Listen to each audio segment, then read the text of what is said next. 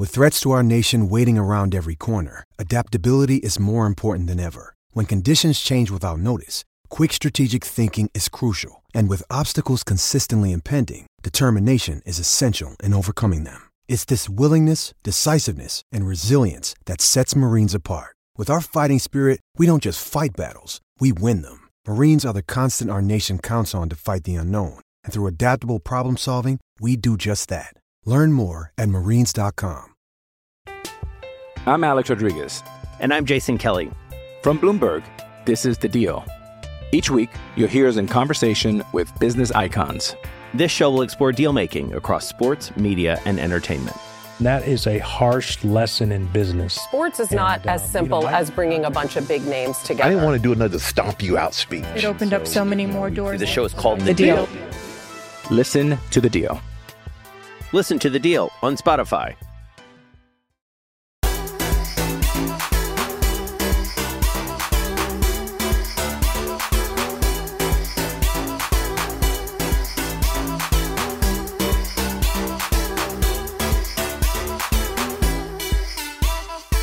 Boom, we're on. and today's guest, we've got porn star Miss Brooklyn Blue. Brooke, how are you? I'm good. I'm good, thank you. How are you? Yeah, really well, thank you. First and foremost, thanks for coming on the show. No worries. Porn star ones always do well. They're fascinating, mad stories, kind of crazy, Taboo. but very, but very interesting as well. It's good for people to get an understanding. Like people, it's funny because in the comments, the porn stars always there's always somebody's always got something to say, but it's the most searched thing on the planet. So Yeah. people do watch it. I think people maybe get a bit embarrassed where they then They speak don't shit. want to admit they watch it. Yeah. Some people. Why do you think that is? I don't know. I think it's an English thing, you know. Well, UK thing. It's like a stigma here. Like everyone's a bit prude. Whereas you go to America and it is in your face everywhere. No one cares. People are just out there like, yeah, I do porn for a living. Like, and then, you know, the Americans are like, oh, that's great. Like, you know, who'd you shoot for? But in England, it's more like, oh, you know, oh, what do you do for a living? Oh, you go, oh, I do porn. They go, oh, right. Oh, you do porn. Oh, okay. And then that's like a dead end subject. I just think it's a bit prudish. Still, we haven't caught up with today's times kind of thing. Like people just need to get with it a bit more. Before we get into all the nitty gritty, I always go back to the start of my guests, Mm-hmm. where you grew up, and how it all began. Grew up in London, as you can probably tell by the accent. Um, uh, with both my parents, who've been married for years and years and years, still are married. Um, I went performing arts school my whole life. Um, I had a great, I had a great upbringing. I can't lie. Um, went on holidays to Florida, everything. I had everything that I wanted. Um, and like I said, did performing arts school. So I grew up in performing arts, and that was my life. Performing arts was my life. Even when on you know Saturday Sundays when I'd finish performing arts school that week, um, doing my normal weekly stuff like Monday to Friday. Saturday Sundays I was rehearsing. I was rehearsing for shows I was in in the West End or whatever was upcoming. Like it was fully just performing arts. Um, and then growing up, I performed all over West End. Really, I performed in Her Majesty's Theatre in London, singing, um, all, all over the place. It was it was great. That's quite surprising to hear. Yeah. All the porn stars, you know yourself, it comes from the daddy issues, the broken homes, Mm-hmm. that a lot of people have been abused, male and female, who I've Mm-hmm. in, interviewed who's in that industry. Like, it's quite surprising to see you've came from a stable household, you had a Yeah. career in the performing arts. Like, why did you choose porn? How did you, did you, start off as a stripper? Like, how did what was the, the steps so towards it? um, I've always been a bit of an exhibitionist anyway, and performer. Obviously, performing art school days, I always wanted to be the centre of attention and stuff like that. You always wanted the main part, you know. Um, but the reason I actually got into porn, um, I've never kind of looked at porn and gone, oh, you know, I hate it or anything like that. I've always been like, mm, you know, the girls are hot in it. Like, it's, it's a, I've always sort of seen it more as acting anyway.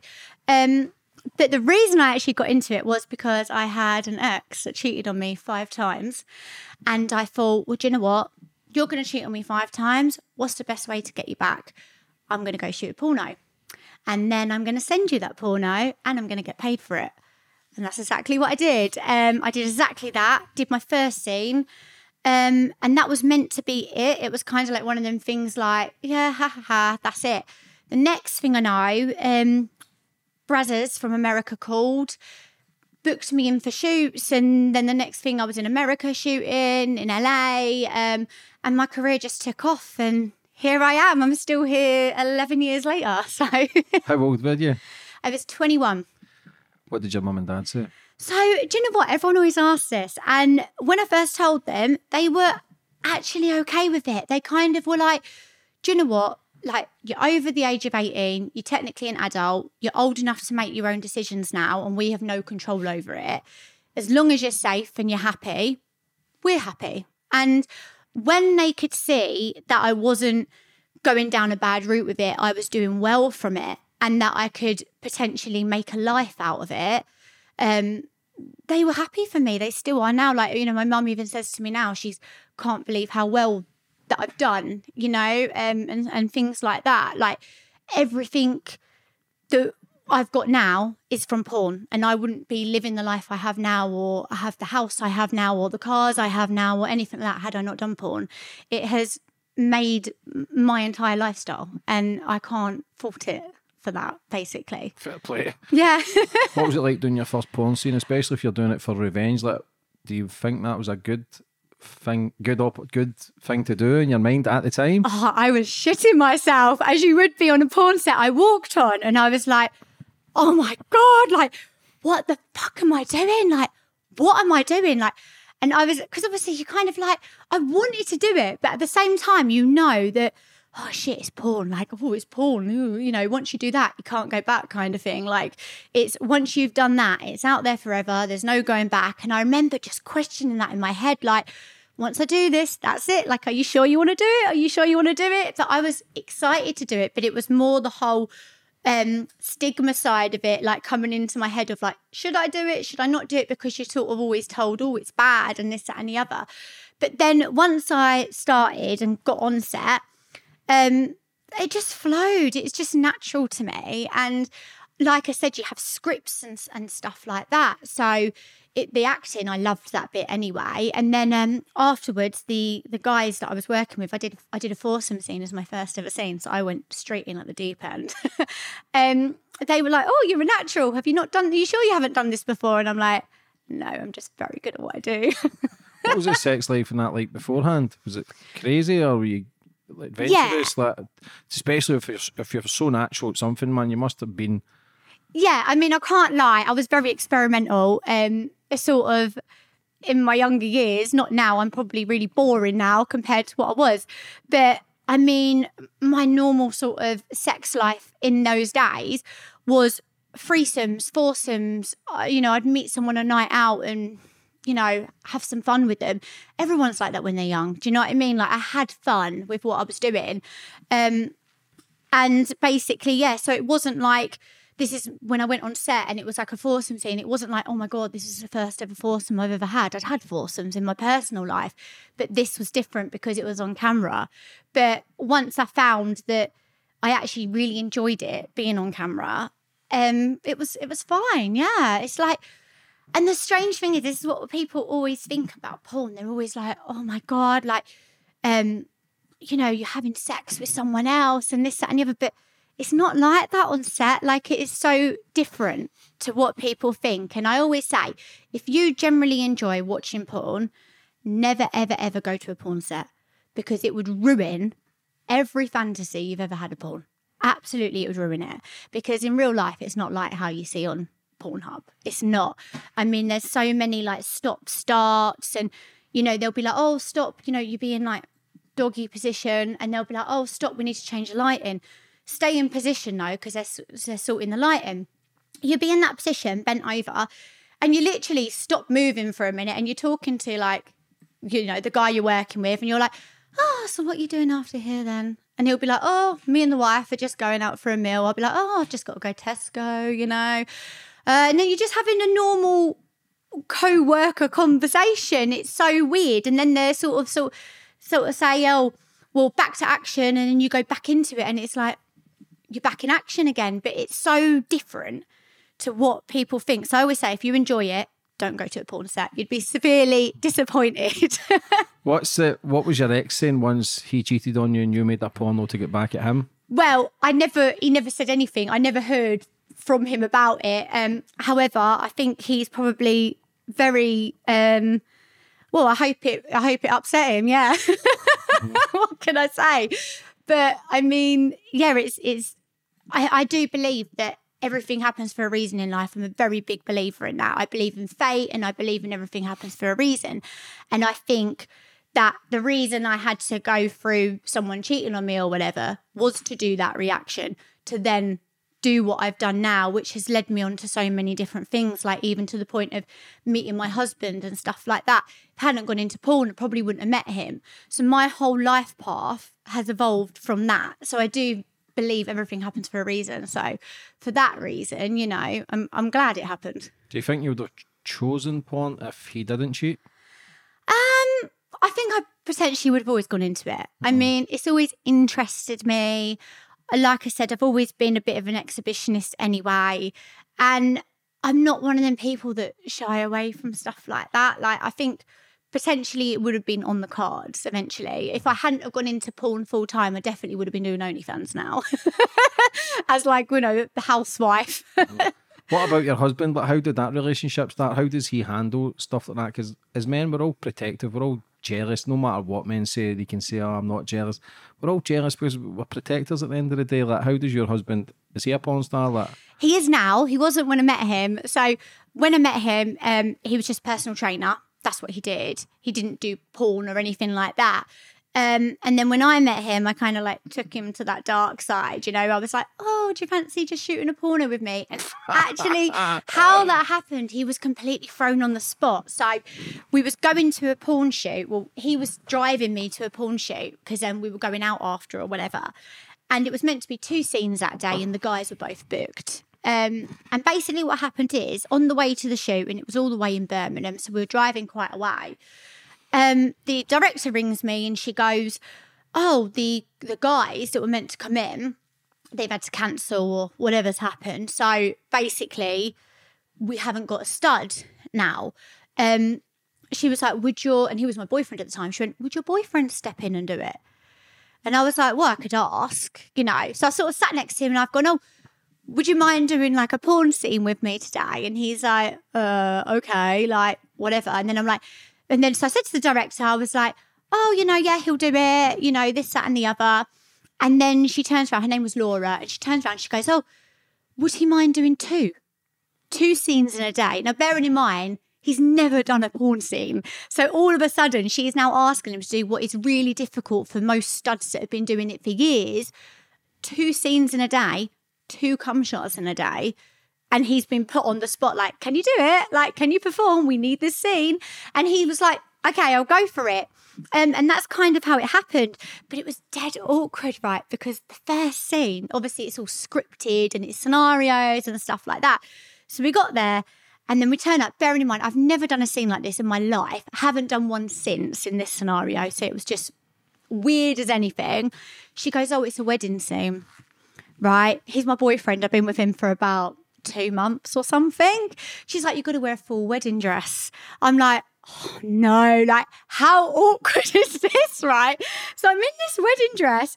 He's sitting there to do like his first ever porn scene, and I turn up down, like, downstairs on the studio in this wedding dress, like, Hey, like, you're gonna shoot a scene with me dressed as a bride. And I'm like, How awkward. Like, you don't want that to happen with your boyfriend after two months. Like it's funny now because we're married, but looking back at the time, we both had that awkward kind of like, oh, this is a bit, a bit awkward, you know.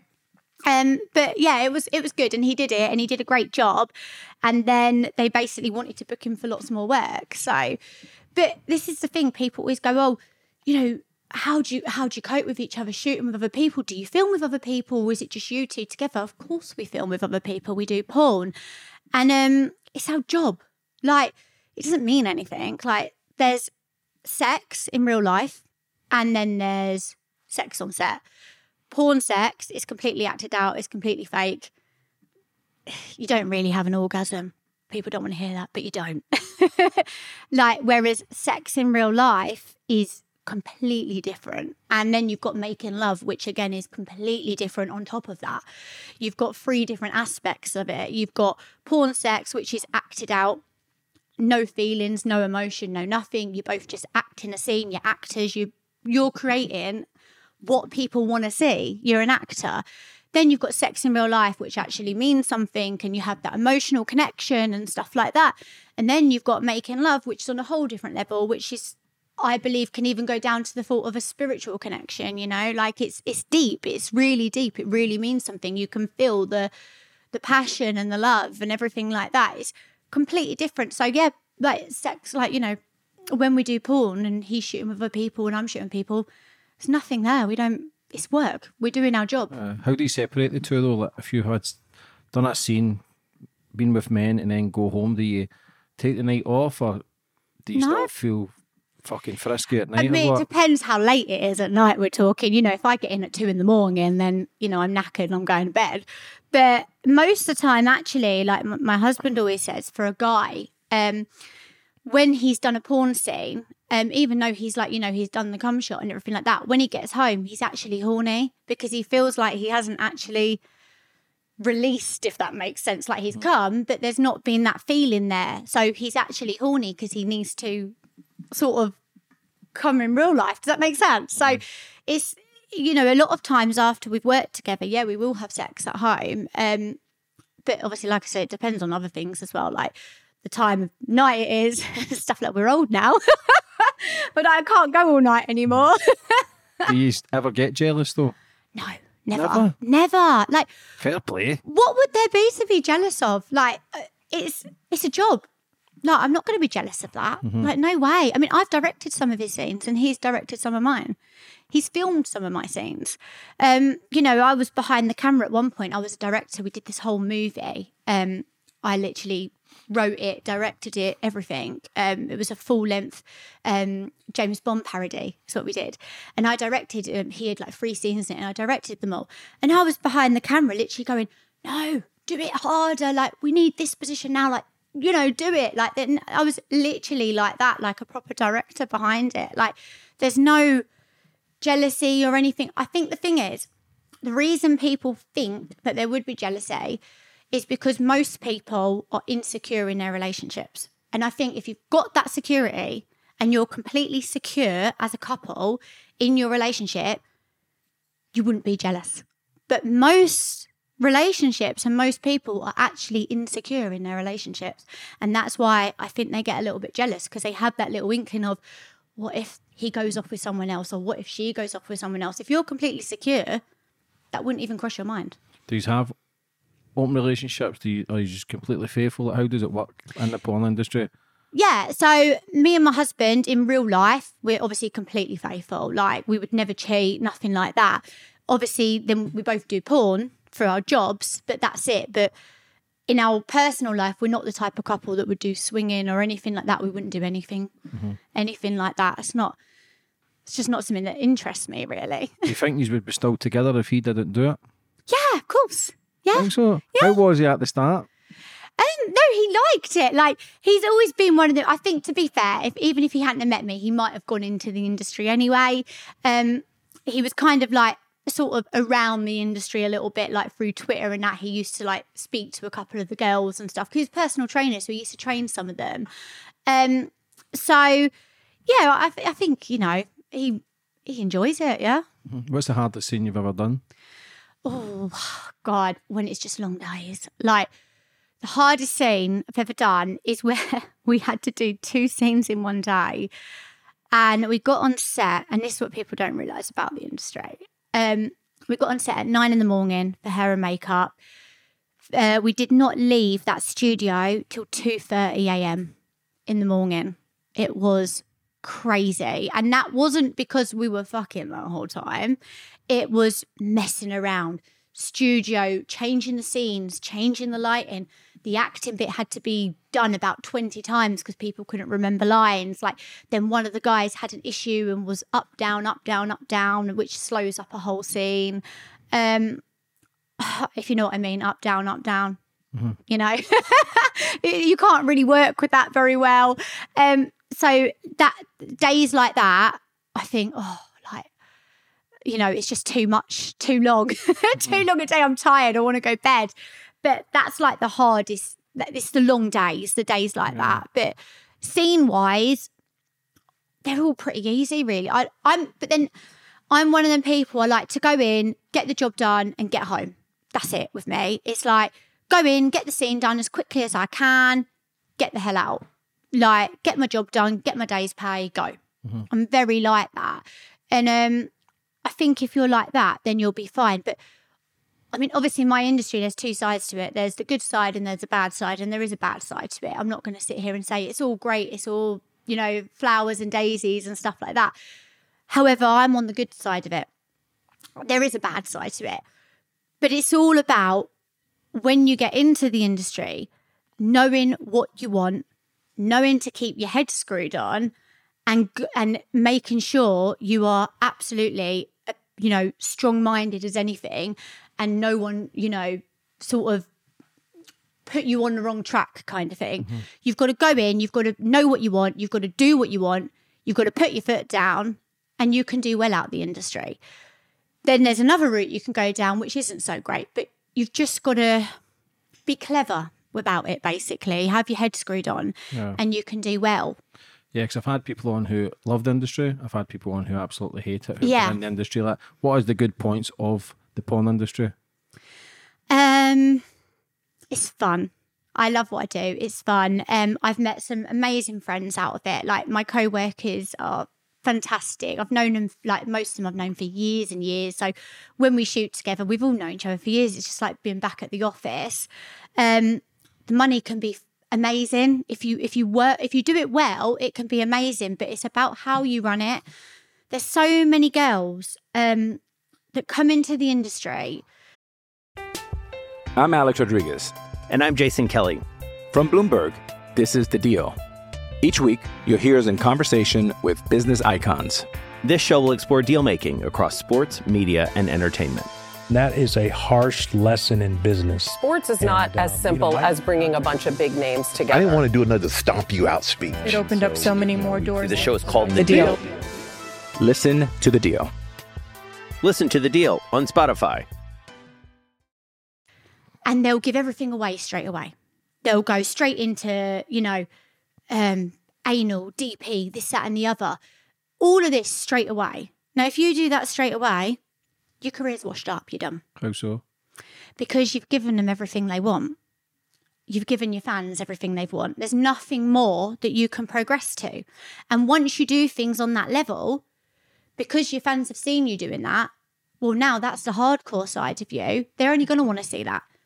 So this is where people mess up. You've got to. I've never done anal. I've never. I've been in the industry eleven years, and I've never done an anal scene. And people go, "How the hell are you still in the industry? and You've never done an anal scene?" Because I still have that thing of one day I'm going to do an anal scene. For top dollar. Yeah, I'm not. but people don't know that, you know? So you're always interesting. So I still get booked for normal, you know, normal scenes, normal sex scenes, because I don't do anal. But people still think one day she's going to do anal, one day she's going to do DP, one day she's going to do. It's still exciting. What's DP? Uh, double penetration. Fanny enough.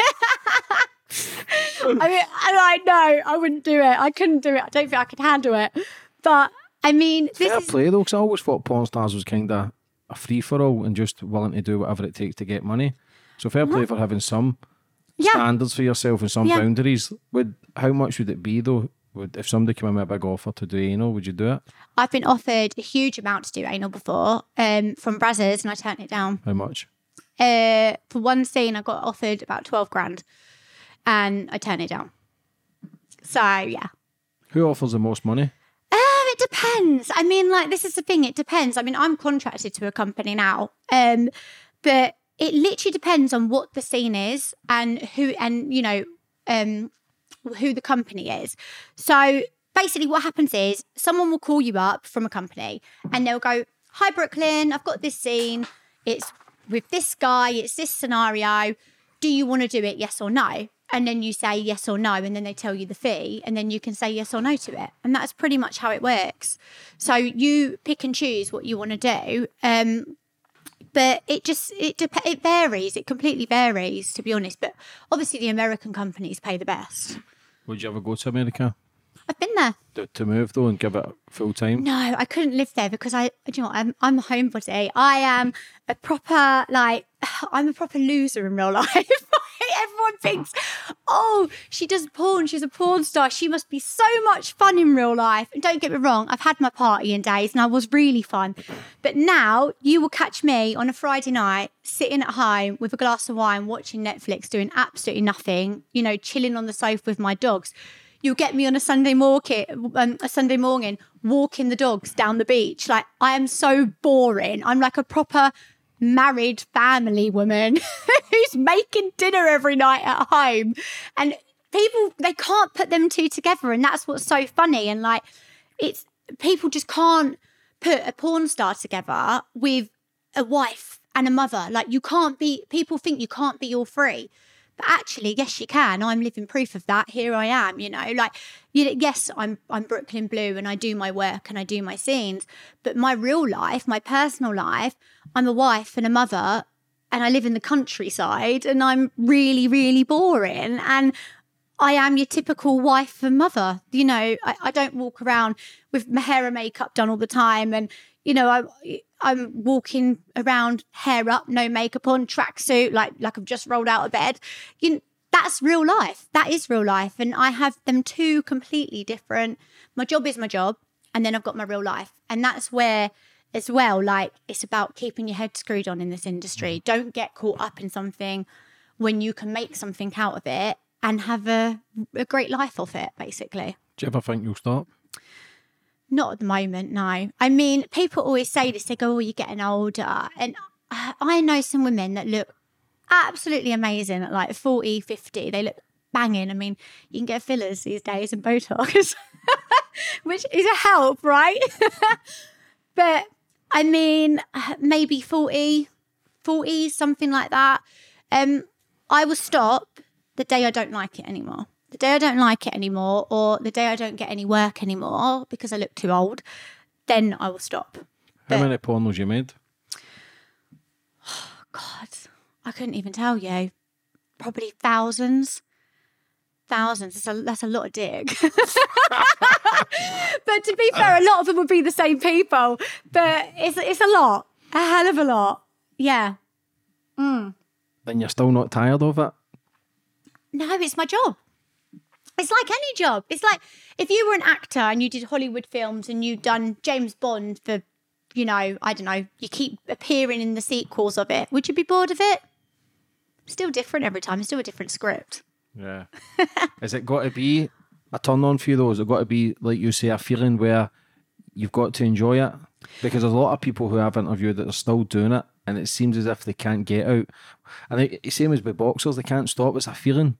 They've Yeah. got a feeling that's a Yeah. buzz. Obviously, it's different, but it's kind of the same as well. There's a feeling there where they feel as if they can't stop. Because then, when it, you, you've been doing that so long, and you take that away from your life, then what you got? Obviously, you're a Yeah. mother, you're a husband, you're a wife. I get it, but that you've been doing it so long, has it just been s- s- you're so used to doing it that there's never you've not even got a cut off yet in your mind? Yeah, I mean, it's a part of my life. That's the thing. And it is, and it's been such a good part of my life and still is a good part of my life. Like, I'm not going to lie, I have a really good, I have a really good life off it. Like, I, I do. I generally do. Like, you know, I, I've, we've done well. Like, yeah, I have my dream car. I have two of my dream cars. I have the house that I've always dreamed of. Like, everything I ever wanted, I've got from porn.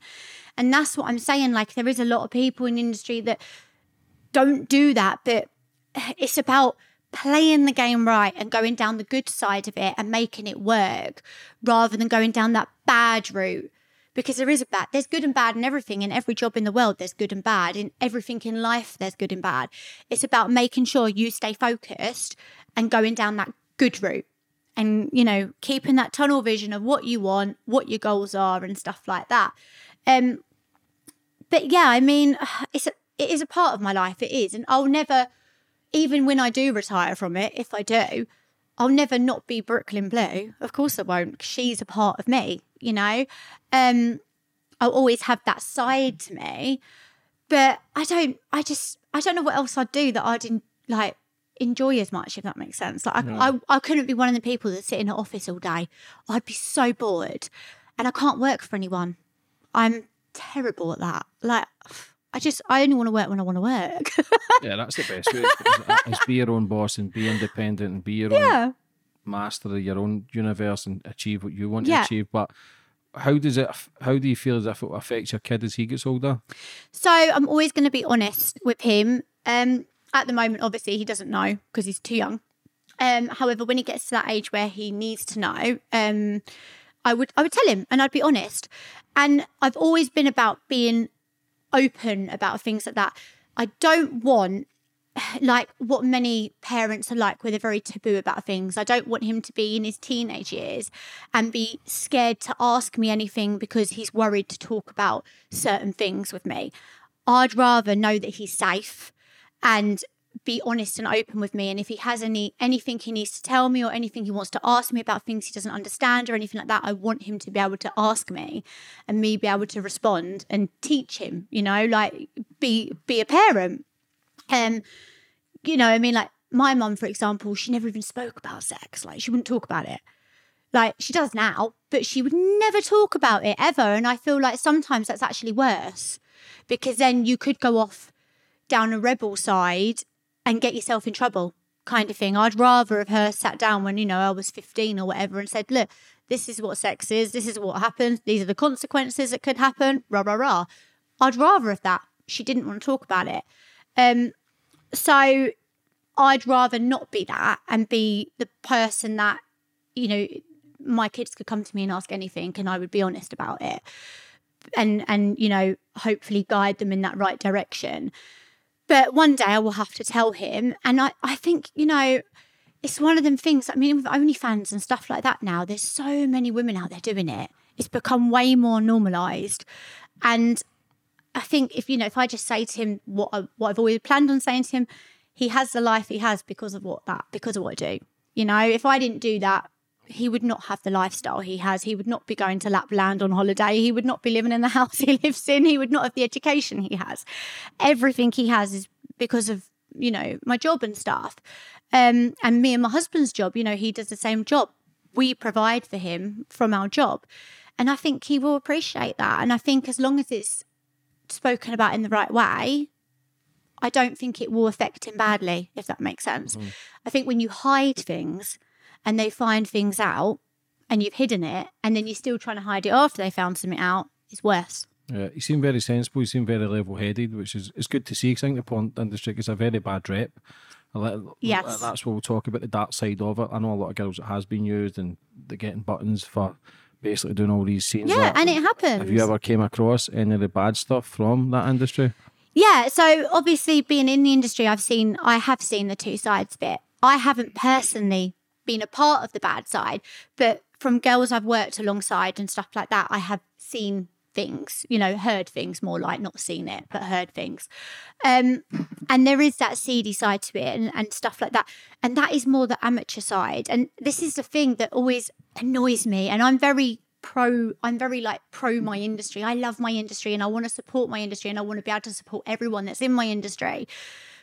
But I hate the fact that the most stuff you see about my industry on like the documentaries, on the TV, on interviews and everything like that is always this really bad picture of it. It's this really bad picture of the industry, this portrait of the industry. You think, you know, people hear it and they think everyone in the industry is damaged. Everyone's come from bad backgrounds. Everyone's been abused. Everyone's been this. Everyone's been. that. That's the image that, you know, the media portray of the industry. And yes, that is a side to it, but that's the amateur side, where, of course, in anything, if you've got a load of amateurs, amateur producers, as they call themselves, or directors, as they call themselves, approaching all these, you know, vulnerable people, going, oh, let's shoot a porn scene, I'll pay you 300 quid. And they're going, oh, yeah, you know, I'll do it. I mean, of of course, back in the day, you know, I used to get a couple of them, even when I worked for Brazzers and I used to get a couple of the amateur porn producers message you going, Oh, hey, Brooklyn, would you like to do a scene with me? Like it's at my flat, I film it myself, 300 quid. Of course, I'm not going to do that. Like, I'm not stupid. Are you crazy? It's you with your camera just wanting to get off, you know? But yes, some girls would do that and think that's a real scene. And that's that is the bad side of it. So when I always say like it's about being, you know, tunnel vision and knowing what you want and keeping your head screwed on about things, you can do well of it, but you can be caught up in the bad side.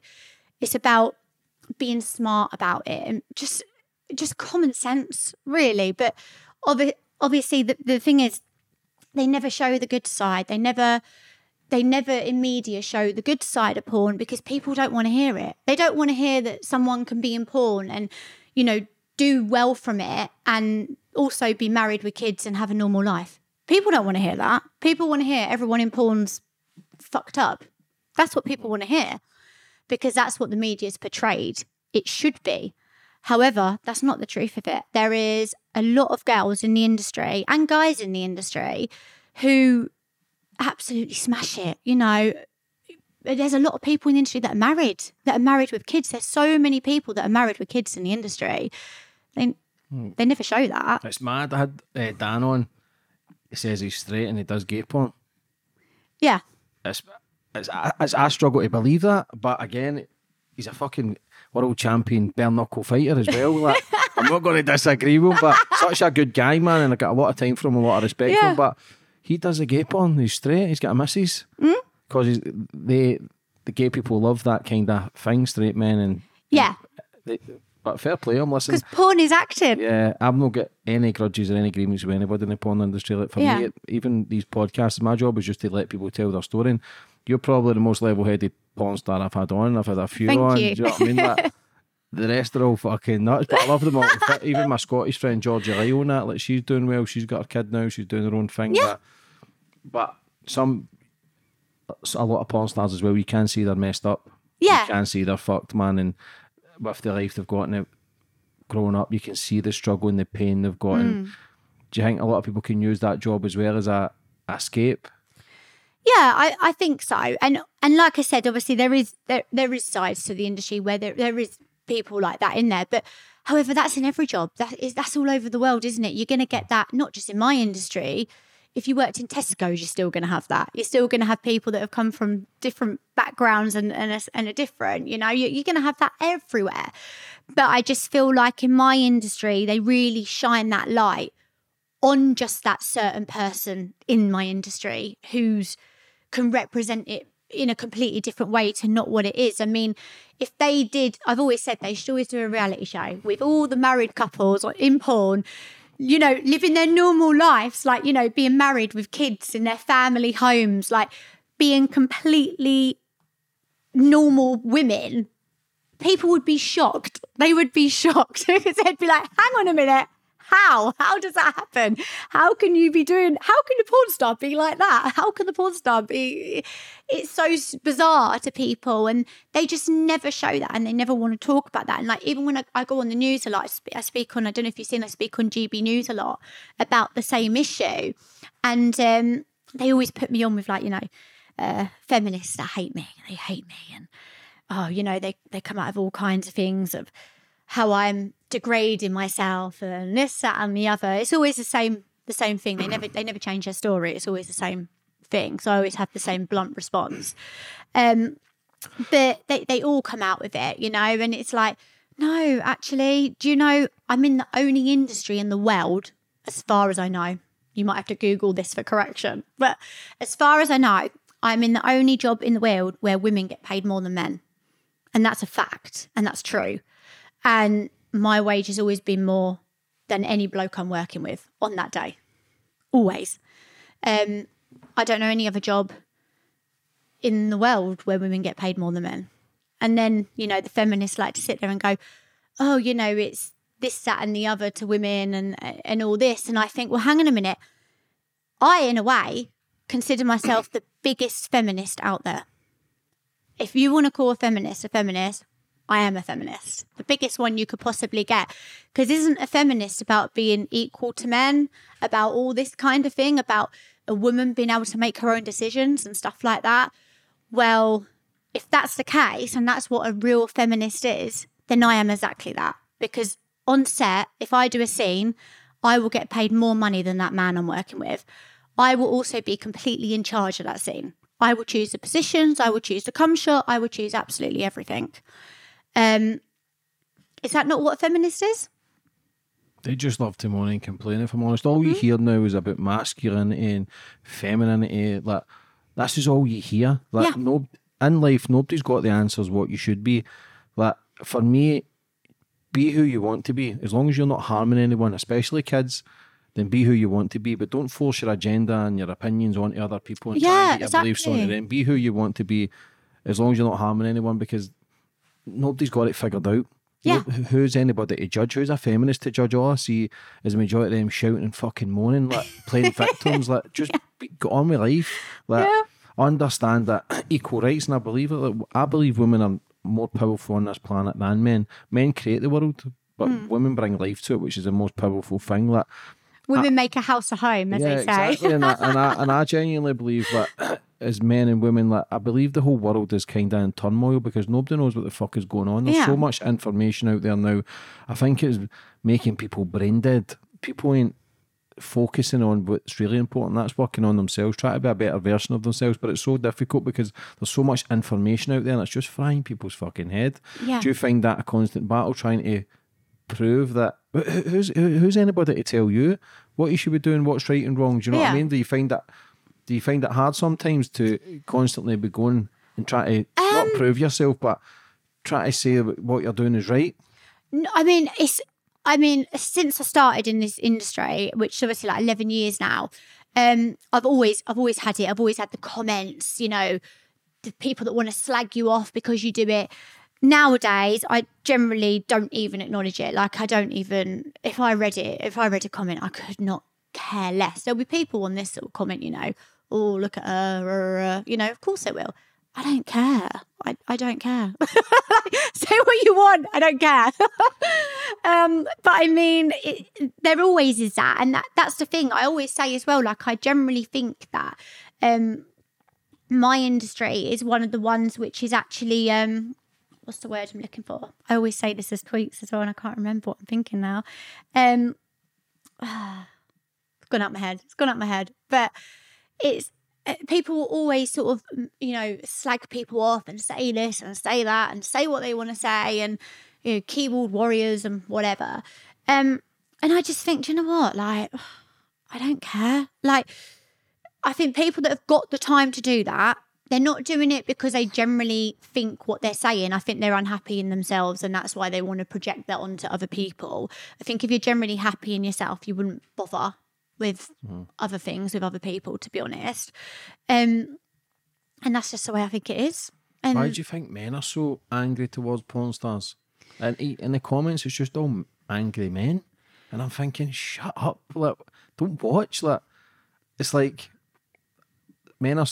I believe it's the perverts who get more upset. It's the ones who watch porn relentless. I believe it's the ones who've got hairy palms by all the shit that they do, and they get so angry and frustrated. Like, I understand like human emotions as well. I understand that. Um, semen sacred and semen retention and watching porn can damage the amygdala. Like, That's scientifically proven. That, but do you find a lot of people? Why is it the men are so angry towards porn stars? See, I haven't. I, I know what you're saying. Like I've seen comments about things like that, but I found that most my fans and that they all they all love what I do and they're they're all really positive about it and stuff like that.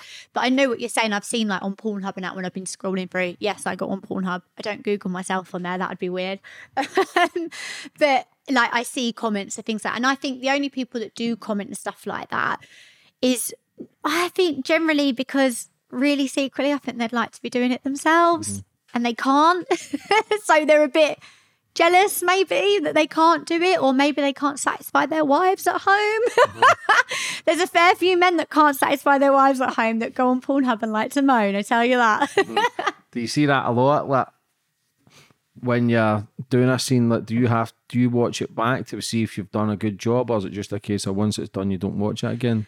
Um, I'll watch the acting bit, but I won't watch the sex bit. That is so cringy. Like, honestly, I think I scrolled through it once and I was like, oh, shut up. I'm so bloody loud. Like, I literally was watching it like, shut the fuck up. Like, I am loud, but obviously I'm acting. I'm not like that in real life.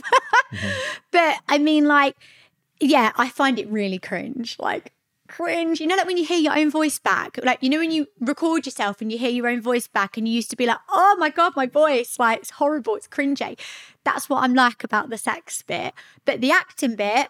I'll happily sit there and watch the acting bit and the scripted bit, you know, and go, "Oh, that was quite good. I'm quite a good actress, actually." What's your worst ever seen? Um, oh, worst ever would probably be um. This is such a gross story. You're going to be like, oh my god, but it's the realities. Honestly, um, we did this this scene um for St Patrick's Day, um in Green Gunge. You know where this is going now. and it was this wrestling. So it was me and this other girl. It was a threesome scene. Um, it was for Brazzers. And um, me and this other girl, we had to wrestle in Green Gunge. It was absolutely freezing, right? Because they put us in this studio with no heating. It was the middle of winter. It was so bloody cold. And the gunge was obviously made with water, and that was absolutely freezing. It was horrendous. and then we were wrestling in this gunge, and then like the guy in the scene was like the referee kind of thing. You, you know, typical porn scenario. Obviously, green gunge, we're getting covered in it this, that, and the other. He ends the, the wrestling by basically saying, "Oh, you know, you know, let's work it out outside the ring, kind of thing, and work out who's won or whatever." Um, we obviously went and showered and stuff like that before the sex scene, but green gunge gets everywhere. Like it generally gets everywhere. I mean, I don't know if anyone watching this has ever had, you know, green been in green gunge before, but they'll know what I mean. Um, so it got everywhere in places it shouldn't be. And as we were doing the scene, oh my god, it was so gross. All this green gunge just coming out everywhere. So disgusting. All this green gun just coming out everywhere. Oh my god. And the, the director was like trying to film it and he's like, oh, we can't show this. Like this green gunge like coming out of places it shouldn't be. It was all over Danny's dick. It was all coming out everywhere. And it looked like the worst case of gonorrhea gone wrong. And we're all on set and we had to cut and try and wash out all this green gunge until we could kind of like get back to it actually because you can't use that obviously in a porn set. Um and ugh, that was probably the worst scene I ever did. It was just so it was so cold as well. We were so cold and just the green gunge everywhere. It was so unsexy so unsexy and it was just a disaster. And put it this way they never they never ever did the green gunge again they never did it again Why do you think it's more accepted in America than the UK? um Do you think that's just the UK in a whole that just Yeah. miserable bastards? yeah, basically. I think everyone's just still prudish here. Like, it's still like a subject that people don't want to talk about here. Like, the Americans are really like, I, mean, I don't know if you've been to America, but they're so like out there. They're so like, you know, they just say it how it is. They're so loud and proud and they don't care. Like, they're literally no filter, you know? Whereas in the UK, it just tends to be really like, oh, you can't talk about this or you can't say that, you can't do this. And I, ju- I think we're like 10 years behind still. We need to like catch up, you know, with society now. And I do think that OnlyFans is helping with that, to be fair, because I think it's become a little bit more normalized. They're doing more programs on it and stuff like that now. Again, not they're not showing the best side of it. Um, but I, I mean, even like oh, it was last year, um, it was a big channel, uh, like it was Channel Five actually, decided they were going to show a good side to the industry for once, right? This has never happened before. So we were all like, okay, this is different.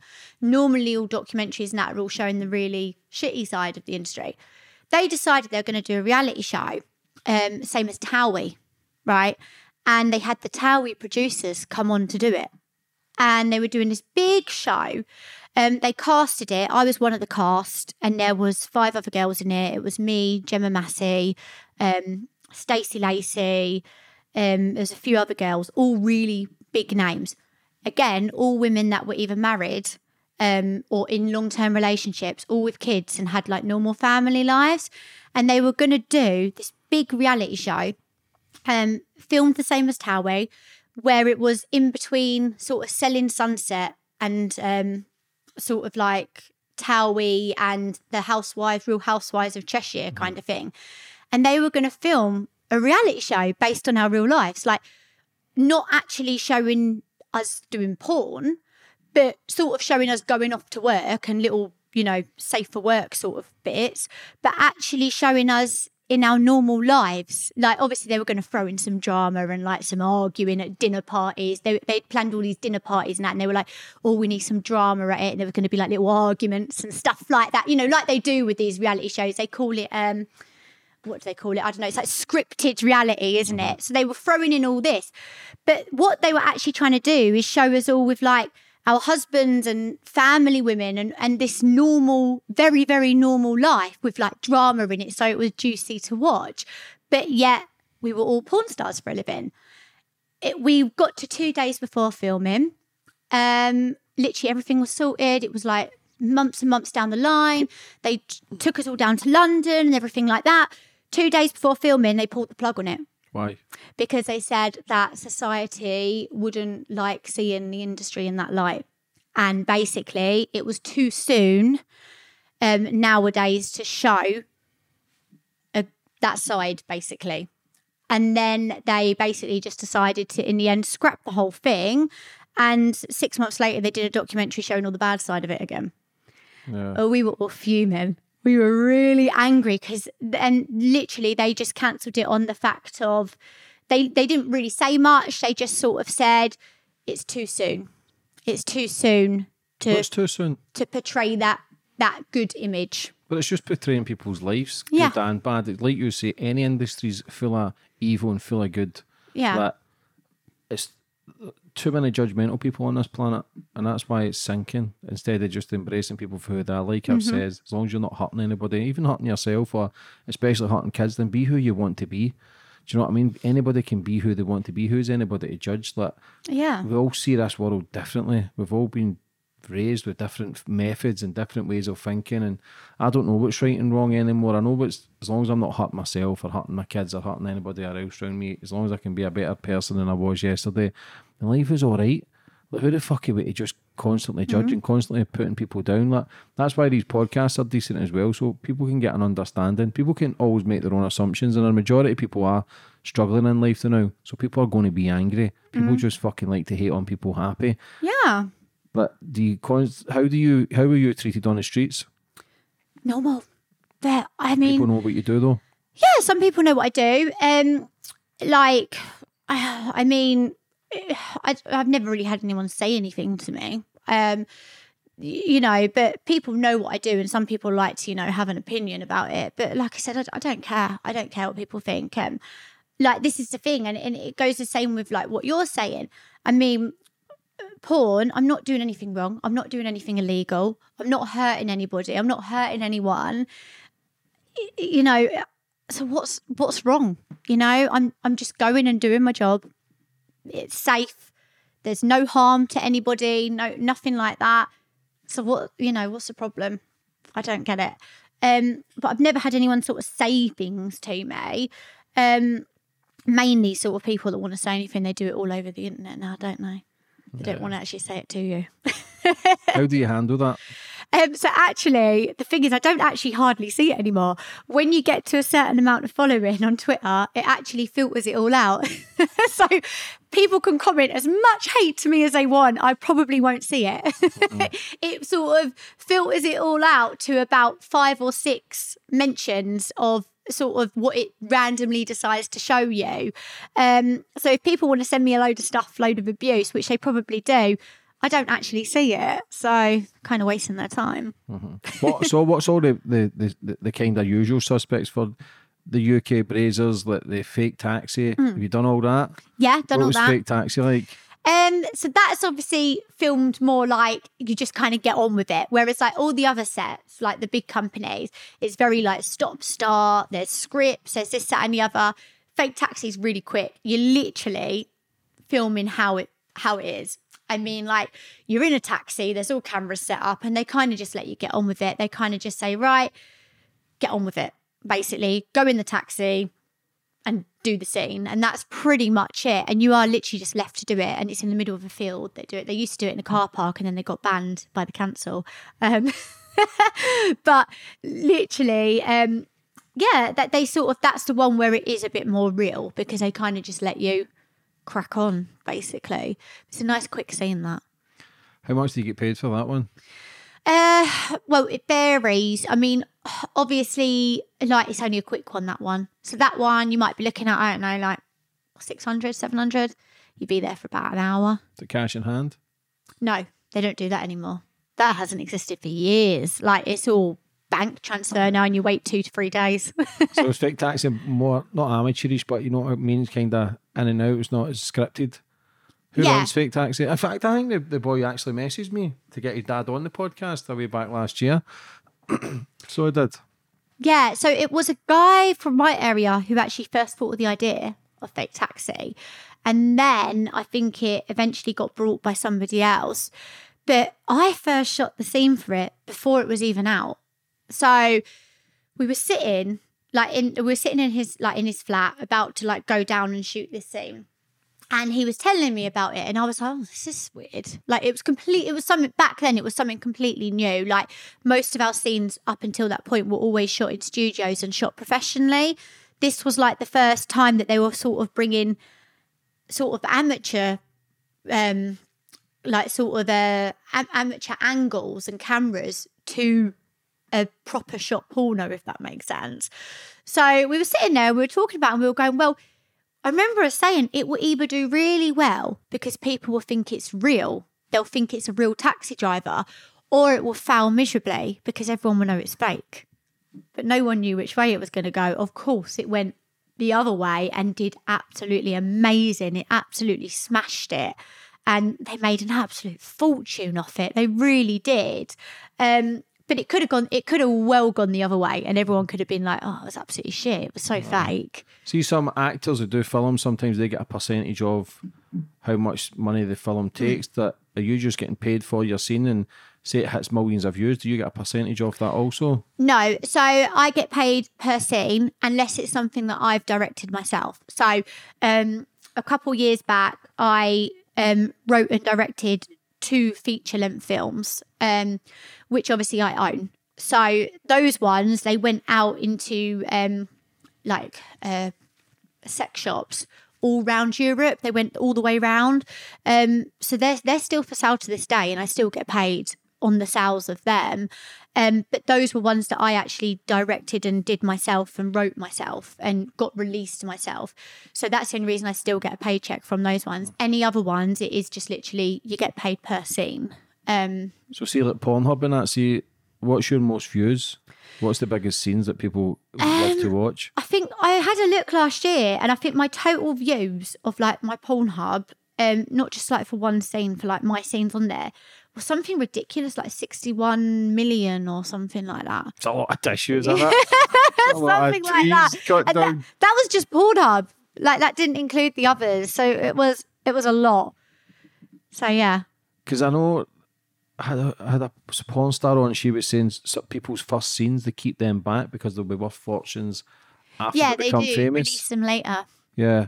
Have you got a lot of stuff in the cupboard storage? Um, not a lot of my stuff's out there, but I mean, there there is a lot of scenes. So if I go and shoot a scene today, it won't come out tomorrow. You probably won't see that scene till six months down the line, maybe a year down the line. It will come out that far away, kind of thing, because it goes into edit, and then they've got other things that they're releasing and stuff like that. So whenever new things get released, they are generally old.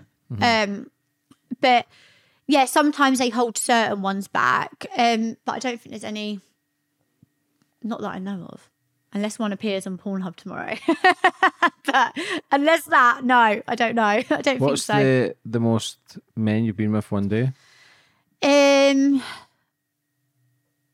I don't really do the crazy stuff. So yeah, it's going to sound really boring now. I literally am like the most boring porn star you'll ever meet. I don't do anal. I don't do DP. I don't do this.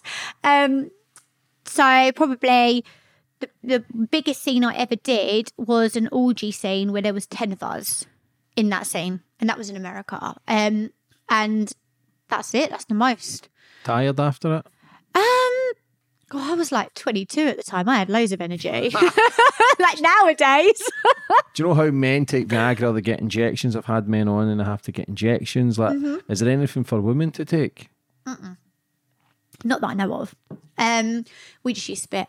What happens if you're on your periods or that? So there's a trick to that. Um, because actually, the first time when I first got in the industry, obviously I didn't know. Um, like I didn't know obviously about stuff like that. So I was actually booked into a scene and I came on my period and I kind of was like, I rang them up and I said, Oh, I can't come in. Like I've come on my period. And then they put, like, it was one of the women um, and she came on the phone. She went, Oh, no, she went, You can still do the scene. I was like, How? Because you can't have blood in porn, it's illegal um, for many reasons because it represents violence. Um, so basically, they they were like, "Oh, you can still do the scene." I was like, "How?" Um, and then they said, "Oh, you sponge it." So basically, what that means is there you like you buy a sponge, like a natural sponge, cut it in half, put that up, and then you can still do the scene. It's getting it out after, which is a difficult part. I ended up in A and E once for that reason. It's a very funny story. So basically, um, I did this scene. It was um, a boy boy girl scene. So two guys and me sponged it because obviously I was on that week. Um, and afterwards, couldn't find the sponge. Could not find it. And don't get me wrong, people were great on set. Like, I mean, I'm not going to say this for every guy in the industry because I don't want to make them all put them all in a position they don't want to be in. But from what I've come across, um, is if you get it stuck and you can't find it, most the studs, after they've done the scene, will help you find it. They will get up there and get it out if you need to. Um, so I had the stud and he was trying to get it out. He couldn't get it out. Everyone's up there, you know, like hands are up, like we're trying to get this sponge out. It's not coming out. There for ages. No one could find it. I was like, oh my God, like I'm going to go A&E. I'm actually going to have to go to A&E.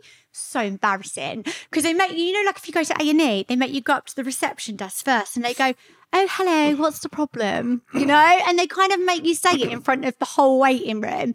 And I was there, I was like, "Oh, well, um, I kind of got this sponge stuck at me." And she was like, "I'm sorry, what? I can't hear you." And I'm like, "Oh my god, so embarrassed." I said, "I've got a sponge stuck at me." She's like, "I'm sorry, I don't understand." I went, "Basically, I do porn." and I put a sponge up there and it's gone missing. We can't get it out. She was like, okay, just go and sit down. Anyway, I had three nurses, right? I was literally in this in this bloody hospital walled thing. Three nurses, legs right back. They're all up there trying to fish this bloody sponge out. No one could find it. Nobody could find it, right? It even turned out one of the nurses said to me, she went, are you sure it didn't fall out because we can't find it? I went, no, it hasn't bloody fallen out. Like I, I would have known. I would have known. It's still there somewhere. I mean, how far can it go? Let's be realistic. Like if you look at a woman's body, there's only so many places it can go. It's not going to be up here, you know, like it could only be a certain height. Um, eventually, the even more embarrassing thing was I had had a boyfriend at the time who had only been with for two weeks, and he's sitting there in the hospital with me and my legs back, like watching these nurses fish it out. And I'm going, it's just a normal day, just a normal day at work for me. And they were asking him to help. the poor guy. Put it this way, he didn't date me again after that. Mm-hmm. Poor bastard traumatized. Yeah, traumatized him, I think. Whereas, you know, my husband now, he'd be made to sit there and help.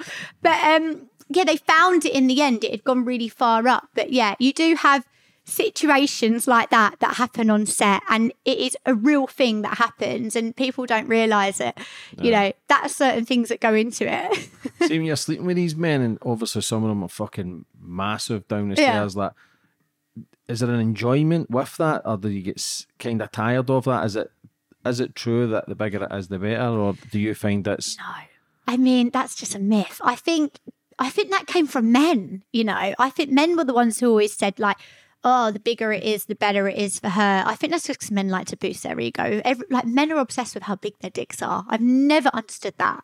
Literally, do not understand it. Um, size doesn't matter, and everyone watching this is going to love me saying that, but size generally doesn't matter. I think it's about how you use it and the angles you use it. And as long as you've got length to do stuff with, you haven't got a problem. Um, I mean, like the really big guys. There is guys in the industry which are like, God, some of them are like 11 inches.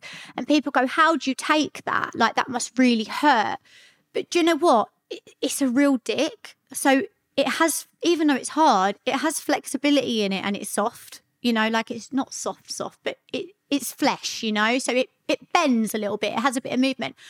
Whereas a dildo, which is 11 inches, is rock solid like that. That bloody hurts, like, because that is like, you know, like that.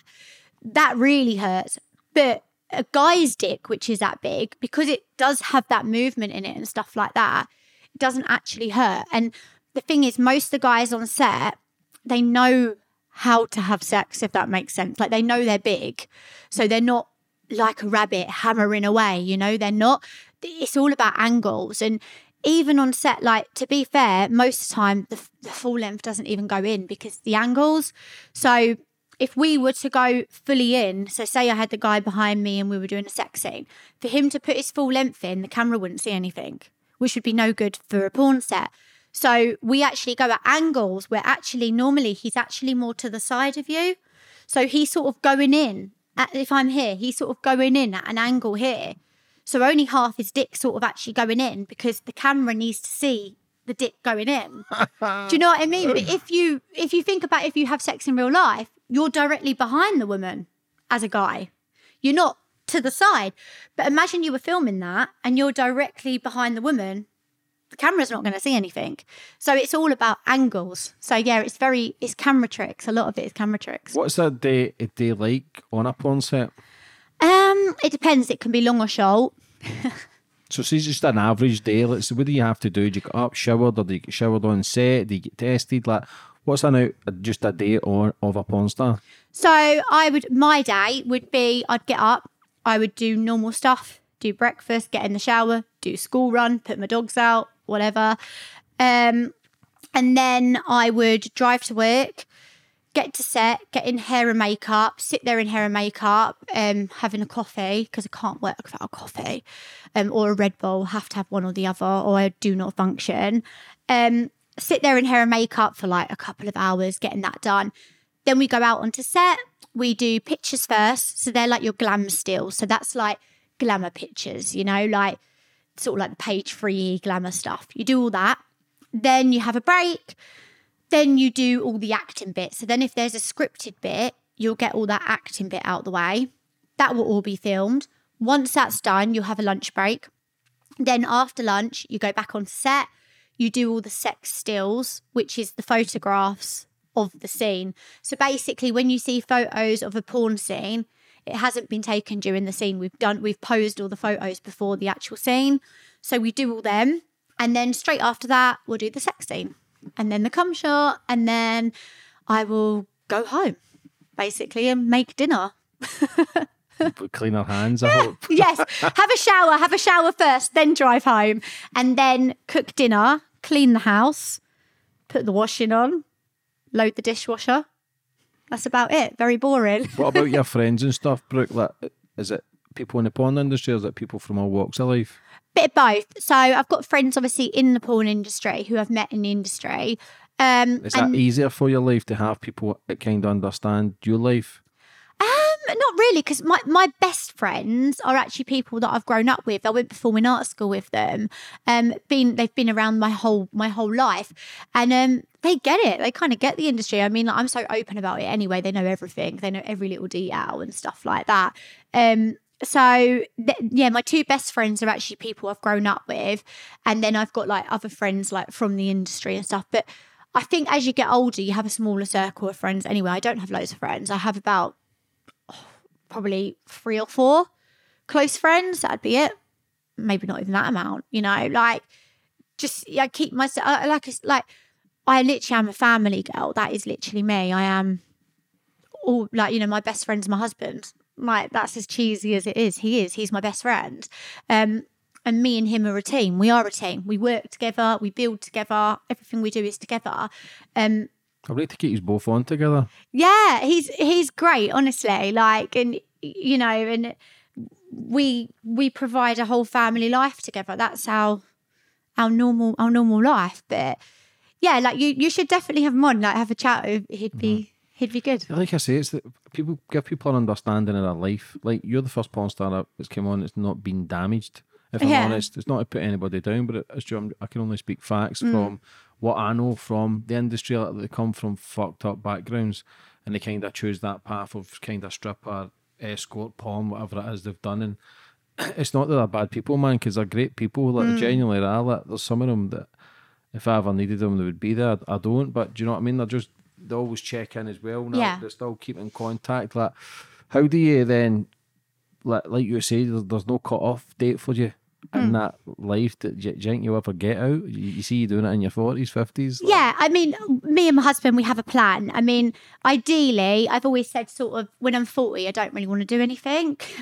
like we've always sort of said maybe when we're 40, we might just um move to Greece, like buy a villa out there and move out there. I'd still keep my house in the UK because I'd like to come home, do like six months here, six months there.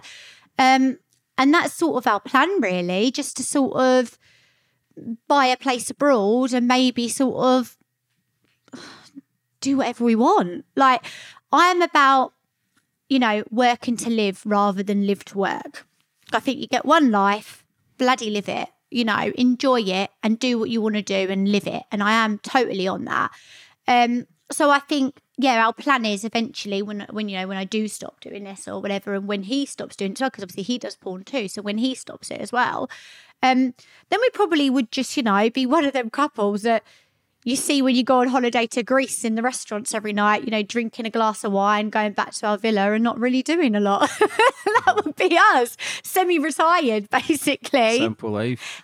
Yeah. See, because people know you're a porn star, like, I know some porn stars because people think they're porn stars, are they're sluts, and they're, it's Mhm. genuinely not. They'll only sleep on set and then they'll do fuck all, Yeah. like you say, simple life. Like, this, if anybody ever try to put it on you because of your background of being a porn star and thinking you would be an easy target, Yeah, of course. Like you always get guys that try and chat you up or try and, or, you know, will say this or say that or, you know, you know, think that generally, you know, that I'm going to fuck the neighbor or the plumber. Of course I'm not. You know, I'm a married woman. Like I have morals, thank you. Um, and yeah, you will get that. But the thing that I turn around, it always works. I don't even need to say anything else. Just go, I'm married. Sorry. And then they're like, oh shit, didn't realize, didn't realize. Like, yeah. And you want to see my husband. But so you've been in the industry a long time. Like the family approved. You've come from a good background. Like where do you go from here? Then like do you just keep working and just obviously you've got to tell your your kid at some point as well. Mhm. Like where do you go from forward for the future? You've done all the the big st- scenes. You've done all the big industries. Like what's left for you to do? Um, see, that's the thing. But if we say, and I always say, do you know what? Like, what I'm so like happy with what I've done. Like, I am. Like, generally, when I look back at what I've achieved, um, in my career, I can't like you know I've done everything. Like, I, I generally have like absolutely everything that I wanted to do, everything I wanted to achieve. I have done it. Like, um, you, you know, I've just got other goals now that I'm setting, but I'm very goal orientated. I like to always have a goal and go for it kind of thing. And I think you have to be like that in life because I think you always need something to focus you. Um, otherwise you can get distracted. Um, but I mean, yeah, I, I generally just think I will just carry on doing what I'm doing. I'll carry on. Obviously, I'm contracted now, so I'll carry on shooting my scenes for them. Um, just carry on doing exactly what I'm doing. Um, I want to get like um, a couple of houses I want to rent out. So eventually, me and my husband spoke about maybe doing that. So I might go into that. But yeah, I'm just quite happy. I'm just sort of sailing by, doing my thing. I haven't really got any more major goals from it. Like, whereas my original goals was like go to America and, you know, get a name for myself and stuff like this. I've kind of done that. So now it's just about maintaining it. I need to just maintain my image. And I don't mean like my physical image, I mean my brand. My technically Brooklyn Blue is a brand, it's a business. Um, I need to maintain that and keep it going until the time I want to turn around and go, no, right, I'm done, kind of thing. It's just about maintaining it, I think now. You worried about it? No. No. No. I used to worry about getting old, but now, do you know what? I'm not that bothered. I just think, no. I mean, I don't even go to the gym yet. So I, I thought when I hit my 30s, I thought, do you know what? I'm going to have to start going to the gym now because the metabolism slows down. It's all going to go wrong. Haven't started that yet. I keep saying I'm going to go. I haven't done it yet. How does the contracts work? You contracted to do five films, ten films. Let's how how does it work? Are you contracted yearly? Yes. So yearly, and they have to renew the contracts each year. Um, so I'm contracted to do a certain amount of films this year. Uh, so basically, then I have to do those films. Like I can't get out of doing them. Obviously, that they're on my own levels and stuff. They wouldn't tell me I've got to do this or got to do that. They sort of still ring you and say this is what you're doing. Um, but yes, I'm contracted to do about five movies this year with that company. Um, and then any other companies, I'm very picky now, like about who I work with. There's certain companies I worked with in the past that I would never work with ever again. Certain companies I've fallen out with. Why? Wow, there was one company back in the day, oh, and the guy who ran it was a dick. So, um, yeah, never worked for him again, ever. And um, basically, it was when I first started in the industry, actually. And he was one of the first companies that I started shooting for. It was um, a company called Killergram. And started shooting for him, not any problems with shooting for him or anything. But then I decided I was going to go and do my own production, like my own production team kind of thing. And that's when I wanted to like release my own, like I said, the feature length films and stuff. And um, I kind of told him about it, this, that, and the other. And he just got really funny about it, really sort of jealous about it, and started saying he didn't say anything nasty or anything, but I could tell what he was trying to do. And he sort of said, Oh, well, you know, you've got to be careful in this industry because you know what people will say, or you know what what some people will try and break you down in this industry and will try and, you know, make your DVD so they don't sell and all this kind of thing. Like basically trying to warn me of fake stuff, basically, to sort of put me off releasing my own stuff. Obviously, because he didn't want me to go and make more money myself. Um, and I was just kind of like, okay, whatever. I don't care. I can see through what you're doing. And he said all this. And then that night, um, someone was written on a forum about me. Like there's like industry forums, right? And I thought, oh, that's funny, isn't it? Right. Mm. He decided to write something really bad, which have ended, which would have ended my career, could have ended my career. And basically, I'd seen it. One of my friends at the time, Kai Taylor, um, who was a very good friend of mine, God bless him. Um, but he contacted me and he said, Have you seen this on the forum? I said, No. He said, What? He sent me the screenshot and I went, All right, well, that's funny because Thingy from Killergram was telling me about this earlier today when I told him that I was going into production, right? Telling me, oh, be careful of what people will say to put off, like, to stop people selling it and stuff like this. So I've gone, I know who's done that. So I messaged him, right? Whereas some people wouldn't look into it. Well, I do. If you don't fuck with me, you know, I'm not, I'm not having that. Um, so I messaged him and I said, Oh, why are you putting this on this forum? He said, Oh, I haven't seen anything on a forum. Like, what are you talking about? And I was like, Don't be fucking stupid. I know what you've done. Remove it, or I will absolutely destroy your company. And I will. Like, I could do anything to destroy your company. Do not do that to me. If you're trying to break me down, I will do it 10 times harder. Um, it got removed. and I was like, and he still says to this day, he never wrote it on that forum, but don't know who removed it then. Uh, is there a lot of sleaziness behind the scenes as well with a lot of top producers? Um, he's the only one. He's the only one I've ever come across, and that was a full time ban. Never work for you ever again. That's it for me. Cutthroat, no, never work for you again. And you just get tested before every shoot? Yes. So we have to go and get certs where basically we go and get a full STI test and then we can't shoot without that certificate. If you turn up without a cert to set, you wouldn't be able to go on set, basically. Who's Um, the biggest porn stars on this planet? my idol would be Jenna Jameson. I loved her. Um, yeah, absolutely loved her. Probably, I think she's probably done the biggest name. And when I first went into the industry, she was the one that I always said I always wanted to sort of be the UK version of her. I wanted to make a name for myself as big as she did, kind of thing. Um, probably her, um, Lisa Ann, obviously. It's more the American people, I think. But then there's a few like in the UK which are, are you know are big names. But I think, honestly, truthfully, I think my generation of porn stars, so like me and other people that got into the industry on the same time I did, we're like the last sort of big names you'll ever get from UK porn, I think. Because after that, it kind of started filtering out into like OnlyFans and anyone can now put videos online and become a porn well become a porn star as they say. You know there's so much of that now. When i first started that didn't exist. Like you were a porn star because you were on set shooting for big companies constantly. You were you were filming four or five times a week in studios. You were going to all over the world. I, i've shot all over europe. I've shot all over the world. That was your that was your career. That was your job. That was that was porn. That was a porn star. That was what porn the porn industry was. Um now it's not like that because now everyone's just on OnlyFans and putting stuff on ManyVids and this that and the other. And I generally think I don't think there's any sort of names now that have come out for it sort of as big as sort of my last generation if that mm. does that make sense? Like I think if you think of UK porn scene the names you would bring up would be sort of maybe me and then like other girls that started when I did. Mm-hmm. Anyone that kind of started after that, you don't really, they're not them big names, you know? And I think that's because it's been filtered down by not working for companies anymore, by just releasing your own content, Yeah. basically. People are making more money as well, aren't they?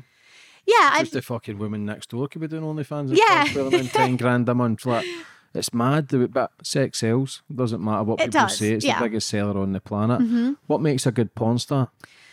Um, enjoying what you do, of course. Um, I think be Jill, I think being a good actress as well and a good actor. I mean, if you look at a few of the people that I know in the industry, like on on like sort of my side, the good side of it, a fair few of them have come from like um backgrounds where they did acting and stuff, or they went performing arts and stuff like that. Uh, I think that enjoying it, really playing the part, getting into character, playing the part, and making the viewer watch it and enjoy watching it because he knows you're enjoying it. Does that make sense?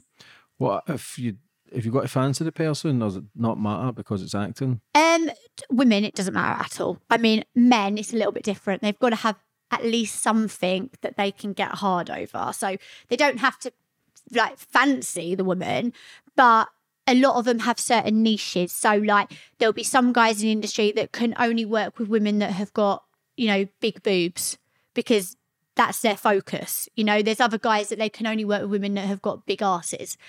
So a lot of the guys in the industry have a focus like that. It doesn't actually mean, you know, they're not actually fancying them, but they've got something that they can look at which can get them to that level they need. Whereas um, women, no, not at all. Just bit a bit. have you been asked? Have you ever been asked to do weird shit?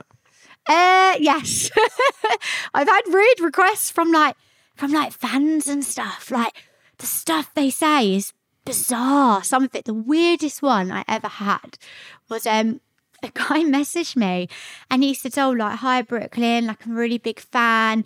Um, I'd love to be able to meet you, and would you stand on my balls and crush them?" And I was like, "I'm sorry, what?" And he was like, "Yeah, in heels. I want you to wear your biggest heels." stand on my balls and put all your body weight on them. And he generally was serious. Like he was a hundred percent serious. And I just thought, what the hell? Like, how can anyone be turned on by that? Please explain to me. That sounds like you're gonna end up in emergency surgery. like that does not sound fun at all. And I generally, I mean, I get people like, you know, have fetishes and stuff. And I get some people maybe are into a little bit of pain or whatever, but that, come on. I bizarre. Bizarre. What's your biggest turn on? Um so I'm re- I'm gonna sound so boring. Uh, I like a bit of bondage to be fair. I like a bit of bondage, but do you know what? I'm a proper romantic. I really am. And my favourite sex generally is making love. Like just that cuddly, kissing, hugging, that romantic sex like what you see in the movies. That's my favourite sex. What's your biggest turn off? Um, smell. I've come across a few.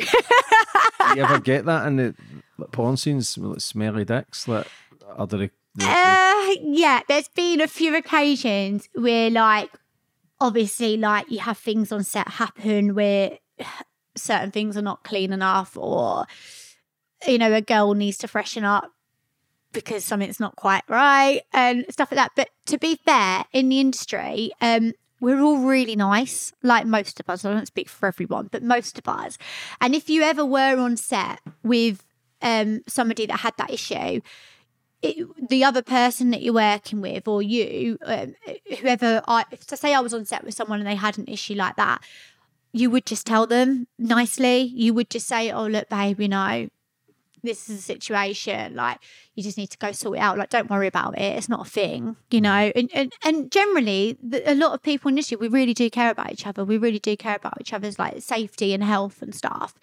And um, we would generally just pull them aside and say that you wouldn't embarrass them, not at all. Um, you would just generally be nice about it. What's your dream? Your dream kind of set, your your dream kind of job with whom or where or what? Like, what's your dream for the porn industry? What's that one dream that you you would have to do? Um, Or have you kind of just kind of completed it all? I always wanted to work for the biggest companies in the world, and I always wanted to travel the world, um, filming, like doing porn, and I, I did do that. Um, the one thing I would probably love to have said that I've achieved is more awards, and also just maybe like maybe becoming a household name for it, and also being known for trying to put a positive light on my industry because I really, I do generally love the porn industry and I really generally love everyone in it. And it, re- it really infuriates me when they do always show bad sides to it. And I, I do really hope that by the time I'm done with porn and that, that I've helped change people's minds on the stigma of it, Mm-hmm. basically. And, and hopefully people will see that we're not all what they think we are. And there is actually some really genuinely nice people in it that are just hardworking, you know, wives and parents who, you know, generally really care about their family and are doing whatever's best for their family. See fake taxi and stuff like. See if you go to a, a field or wherever they go, like have you got to get planning permission or like, how does it work? Or do you just find an area that's quiet? Yeah, so when they first started, they got in trouble because they were using um, a public car park on the top floor. And then it was actually someone from the council found out, right? But they found out and they said because when they saw one of the movies, they noticed it was like, it was in Sutton, it was filmed. They noticed it was the Sutton skyline. And everyone was kind of like, well, how would you notice that if you weren't watching it? So obviously he was watching it and then decided to, he obviously worked for the council and then had to admit to the council this was going on. So they banned it. Um, and they actually stopped all taxis going into that car park for a long time. Um, and then they moved to a field which was privately owned, um, where they had permission from the owner and they'd pay the owner like a, a certain amount to use that field that day. Um, and that's like with all locations, really. They're normally rented out. Um, so they'll pay the owner to rent the house for the day, or or if it's the big studios, obviously, studios are owned anyway. Yeah, what would happen if you get caught and you never had permission? Um, I don't think I don't. I to be honest, I don't think they'd really do much. I think if you generally got caught and the police came out, I think they'd kind of just say, "Oh, come on, move along." You know, no one wants to see this. Off you go. Um, not that I've ever been in that situation, so I don't know. But um, yeah, I generally think they'd be like that. To be honest, yeah, I don't think unless you were really, really sort of like in public doing it really badly. Of course, you'd probably be arrested. So going forward for the future, be like, what's your plans? What's your dreams? What's your ambitions? uh, carry on doing what I'm doing. Um, and basically, yeah, probably buy a villa abroad and sort of live sort of half Greece, half England, and just like chill, just chill. That's that's it. Yeah, like and stay married to my husband, hopefully. How do you deal with the mental health side of things? Like I say, you're quite level headed. You don't seem as if anything really affects you, but do you ever get affected by it? You have your low days or anything? I have days where I have to motivate myself. That's what I struggle with. Motivation. I can get lazy, like I can, and and I'm like, you know, some days I'll wake up, I'll go, oh, and I'll be booked in for a shoot, and I'll go, oh, I can't bother to go in today. Oh, I'm not going to go in, and I won't, which is really bad. But it's, do you know what it is? It's because I've got the choice in my industry. I can just not turn up. well, not not turn up. I'd have to sort of tell them, but that is the bad thing about it. Um, however, you can't do that too much. Obviously, you'd have a really bad rep. But that is the downside to it. But I do have to motivate myself to sort of. That's why I said I like to set goals. I have to have goals, and I do really stress myself over goals to the point that it annoys me. Actually, I annoy myself because I do know that I do it. So my side of it would be more the fact of I set myself a goal, and if I'm not hitting it, but sometimes it's a fucking crazy goal, you know. But if I'm not hitting it, I'll really stress myself out over not hitting that, and then I'll be like, oh, I need to do this, I need to do more, I need to do that, whatever, and I'll really stress out that not hitting it, and then I kind of got to the point where I'm like, I need to just stop doing that and just take a step back and just be grateful for what I've got and just chill the fuck out because I do do that a lot and um and then it's just motivating myself really to get out of bed. Are you doing OnlyFans as well? Yes. So what's is what's the difference? Obviously, porn OnlyFans you're Mm-hmm. in control, but is it just the kind of same daily routine just to get your content and just Yeah, it is and Is if it more hands on though with people messaging? Yeah, it's full time. So like the amount of messages I'm messaging all like all day, every day, there's so many. Like it is a full time job. It's difficult to fit it in. Um, it's more difficult when you go on holiday. So like we went to Lapland at Christmas and um obviously I was on a family holiday, so I didn't want to work. Like I didn't want to be on my OnlyFans because I'm you know, I was on husky sleighs and stuff, enjoying myself. So I kind of didn't log on for a couple of days. But the problem is when you do that as a job, is them couple of days of not logging on, you've lost a load of income because you haven't been active. So then it's like you have to play catch up. But then, you know, some people say, well, why would you not get someone else just to log on on them days? But then why would I do that? Because that's not me. I'm not going to have someone else talk to my, you know, talk to my fans pretending to be me. That doesn't make sense. So that's the only thing with it. Like you can't ever get a day off. Like I can never have a day off. Mm-hmm. Never, never, ever, ever have a day off. And then trying to sort of schedule content in, I have to sort of book a day in the week where I go, right, I'm gonna do content on this day. And then I'll get up that day and go, oh, I'm not doing it today. And I'm like, no, motivate myself. I've got one of them Alexas now and I tell it to motivate me. I'm like, Alexa, motivate me. and it gives me really rubbish motivation quotes, which make no sense to what I'm asking it to do. What sort of content is on your OnlyFans? Is it kind of porn side of things, or is it just photos of yourself? What? Uh, porn. So all porn, and um, I I mix it up. So I do a lot of like really sort of like um professional shoots, but then I do a lot of real raw footage. So just like you know real real videos that me and my husband have just taken together, like that real sort of amateury stuff or things like that. So I, I, mix it up. Basically, I like to keep it as real as possible. Um, and I'll answer people back, Lee, as real as possible on there as well. Like, you know, if someone messages me going, Oh, what you up to?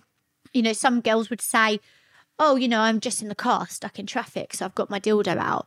I wouldn't say that because it's not true. I would say, Oh, I'm in the car in traffic and I'm really fucking bored. Like, I'm just very real on it. But I think that's what people like. And I think that's why I have like the fans that I do because I'm just very real rather than fake, you know? I mean, I look fake, but I'm a real person sort of thing. Mm. Like, I'm not a fake personality. What's all your social medias and stuff for people maybe want to follow you, maybe get involved, talk to you, find out about the industry? Because, like you say, you, you promote it in a positive light. Like, what's all Yeah. your social media links? Uh, so, Twitter, Instagram. The Instagram I don't use as much because uh, they seem to ban everyone who does glamour modeling or porn. Um, so, mainly Twitter, Twitter, Instagram. Um, and that's it. I'm not on TikTok because I should be. I actually signed up, but I hate it. I really hate Why? TikTok. Oh, I just, I don't get it. Like, I don't get it. And it's like, I just, I've never got into it. And everyone's like, you need to be on TikTok. Like, you need to be on it. Like, it's so good to like promote, you know, get traffic to you mm. and everything like this. But I'm like, I just hate TikTok. Mm. There's a lot of traffic towards it, man. Yeah. I, used to think it was for kids, but now it's just for adults and yeah. it's just good for myself with clips from podcasts. The boom, man, and it is Yeah. good for getting traffic. But I don't do that anymore. I've got somebody else to do that. But it's uh, it is a good marketing tool, man. Yeah, maybe I should get on it. I just Yeah. don't like doing the. I never know. Like I've scrolled through and gone. I don't know what video to do. Like I don't know what's trending on there. I don't know. But would you like to finish up on anything, Brooke? Um, no, just that's it. I hope you enjoyed the interview. Uh, do you know what, man? You're a decent person. You've got a good you. spirit, man. Good energy. I genuinely wish you all the best for the future. And Thank you. Chase all your dreams and, and keep going for it. And you'll have to have me and my husband on here together. Yeah, I look forward to it. God bless you, Brooke. Thank Take you. care.